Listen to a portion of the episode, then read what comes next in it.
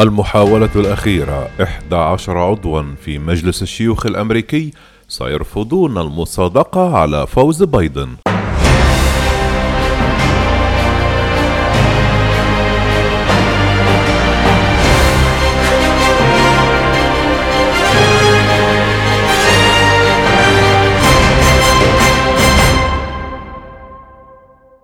أعلن 11 عضوا جمهوريا في مجلس الشيوخ الأمريكي أنهم سيعارضون مصادقة الكونغرس الأسبوع المقبل على نتيجة الانتخابات الرئاسية في محاولة أخيرة ونادرة يدعمها الرئيس الأمريكي المنتهي ولايته دونالد ترامب للطعن في فوز الديمقراطي جو بايدن وتهدد بإحداث انقسام داخل حزبهم.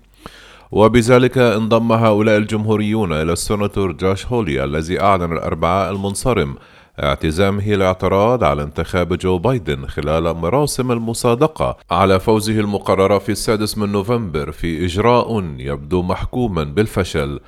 تأتي محاولة الفرصة الأخيرة هذه بعد فشل مساع متتالية قام بها أنصار ترامب لدى المحاكم بهدف إسقاط نتائج الانتخابات في ولايات أساسية عدة فاز فيها جوزيف بايدن.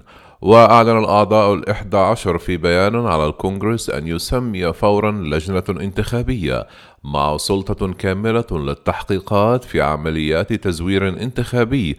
يعتبرون أنها حصلت في موقف يتقاطع مع مزاعم يرددها ترامب منذ شهرين رافضا الإقرار بهزيمته.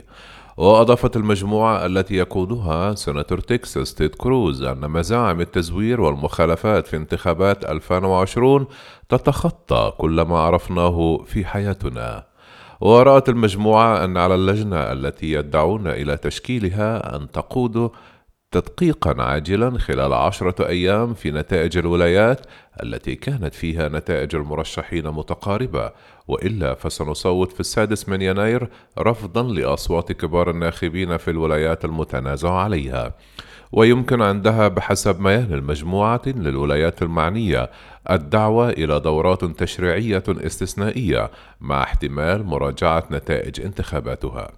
ويتم انتخاب الرئيس في الولايات المتحدة بالاقتراع الغير مباشر. وصدقت الهيئة الانتخابية في الرابع عشر من ديسمبر على فوز بايدن بأصوات 306 من كبار الناخبين مقابل 230 لترامب. في حين يتطلب انتخاب الرئيس أصوات 270 من كبار الناخبين. وبعد ذلك اعترف زعيم الغالبية الجمهورية في مجلس الشيوخ ميتش ماكنايل بفوز بايدن ودعا الجمهوريين إلى المصادقة على النتائج. وليلتئم مجلس النواب والشيوخ الأربعاء لتأكيد هذه النتيجة في إجراء يكون عادة شكليا. لكن الرئيس المنتهي ولايته ما زال يؤكد أنه فاز بفارق كبير في انتخابات الثالث من نوفمبر ودعا أنصاره إلى التجمع في واشنطن في اليوم المذكور. ونشر ترامب على تويتر السبت قائمة أعضاء مجلس الشيوخ الإحدى عشر الذين انضموا إلى السيناتور عن ميزوري جوش هولي مشيدا بمبادرتهم ومرددا أنه ضحية تزوير انتخابي قام به الديمقراطيون وكتب محاولة لسرقة فوز ساحق. لا يمكن أن ندعهم يقومون بذلك.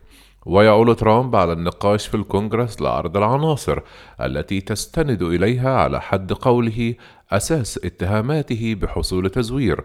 وكتب في تغريدة وبعد أن يرى الناس الوقائع ثمة أمور كثيرة أخرى ستحدث.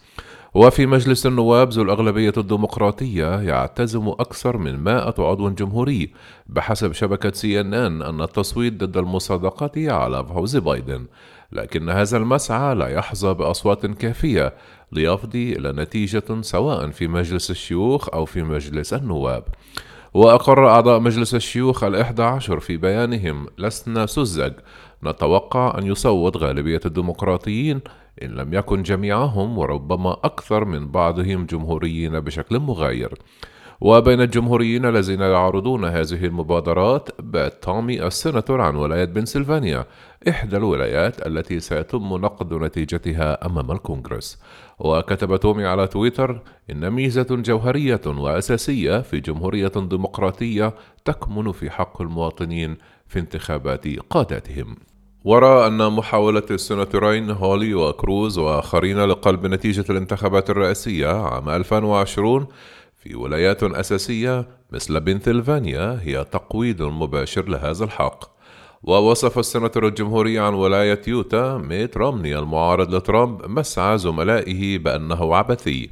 وحض ترامب على الدوام النواب الجمهوريين على دعمه في معركته رفضا لنتائج الانتخابات الرئاسية غير أن كل مساعيه لدى القضاء فشلت ورفضت المحاكم الواحدة تلو الأخرى النظر في الطعون وفي آخر صفعة رد قاضي فيدرالي في تكساس الجمعة طعنا جديدا قدمه الجمهوري لوي جومرت النائب عن هذه الولاية وأكدت محكمة استئناف فيدرالية هذا الحكم يوم السبت.